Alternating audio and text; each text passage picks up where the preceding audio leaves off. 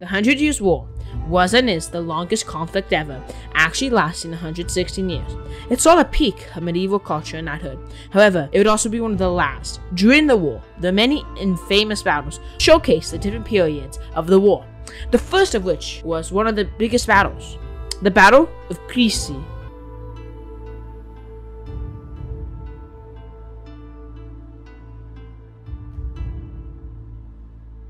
The Hundred Years' War started when Charles IV, King of France, died without a male heir in 1328.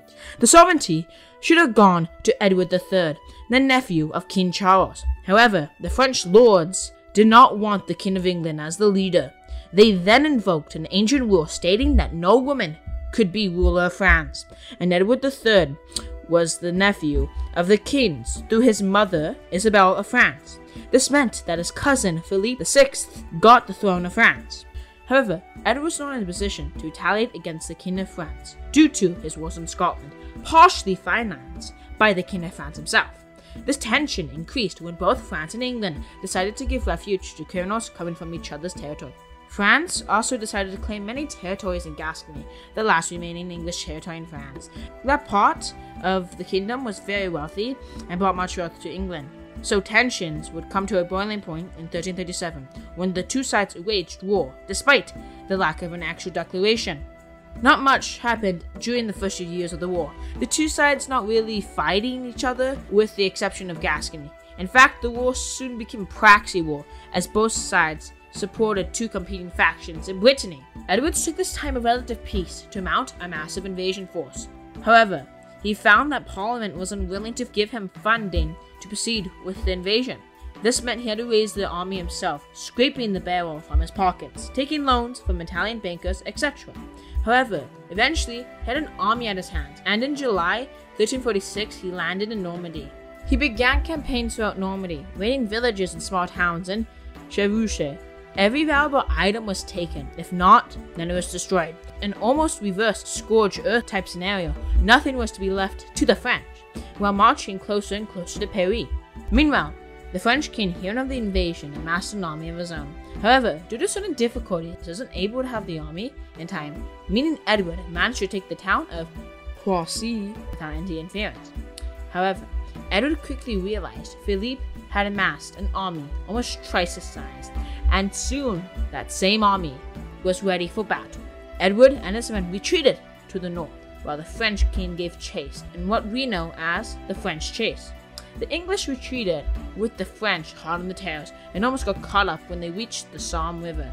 However, thanks to the help of a local peasant who told the king of a set of rocks that went across the river, the English army soon made it across and decided to camp in the nearby forest of Crécy, near the town of Crécy en Ponthieu. Late on the 6th of August, the French army attacked.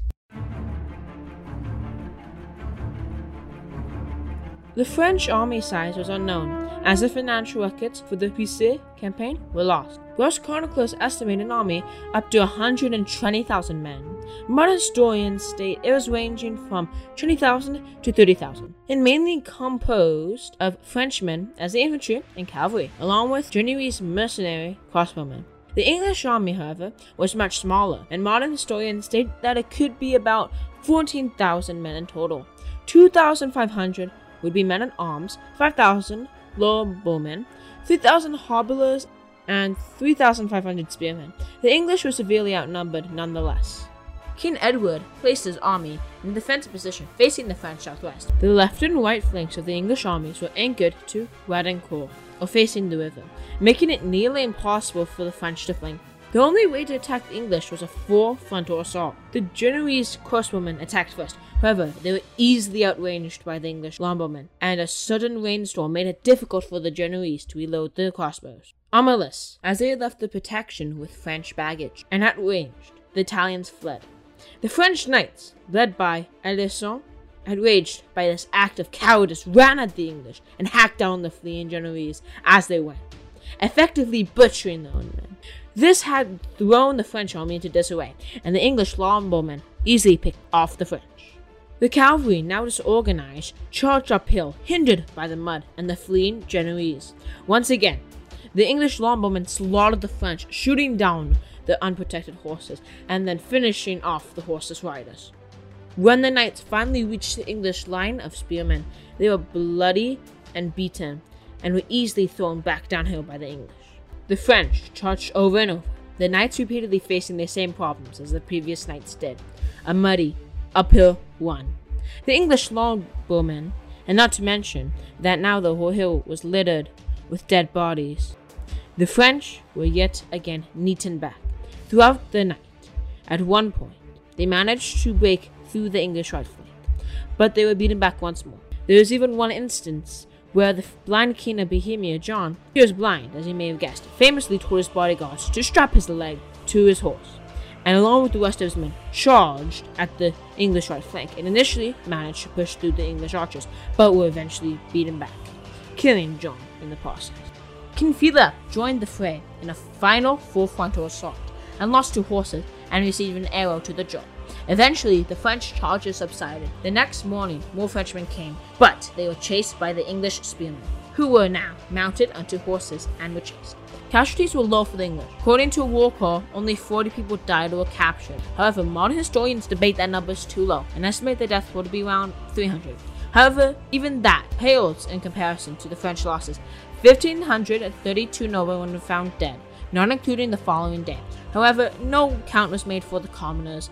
Modern estimates range from 12,000 total men lost to 16,000 men lost, and also an astronomical and questionable estimate of 30,000 men lost in the Battle of Crécy.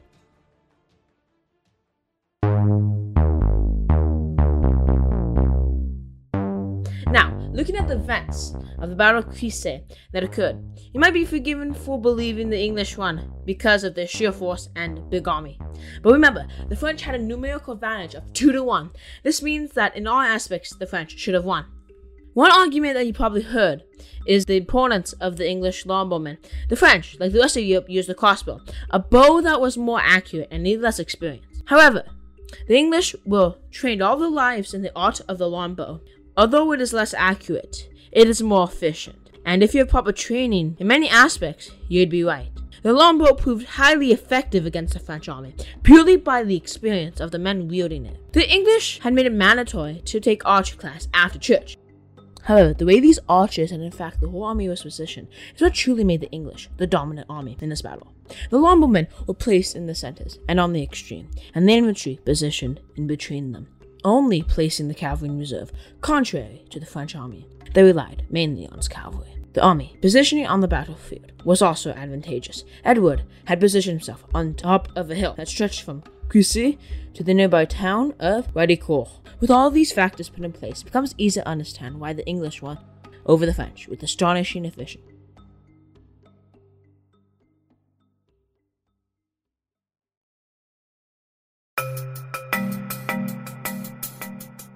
Battle was described as a total victory for the English and a humiliating defeat for the French, which it was. It provided the English with the belief that the huge cost of this war was worth every single penny, and that divine intervention was on the English side, and it was therefore instrumental to the Hundred Years' War.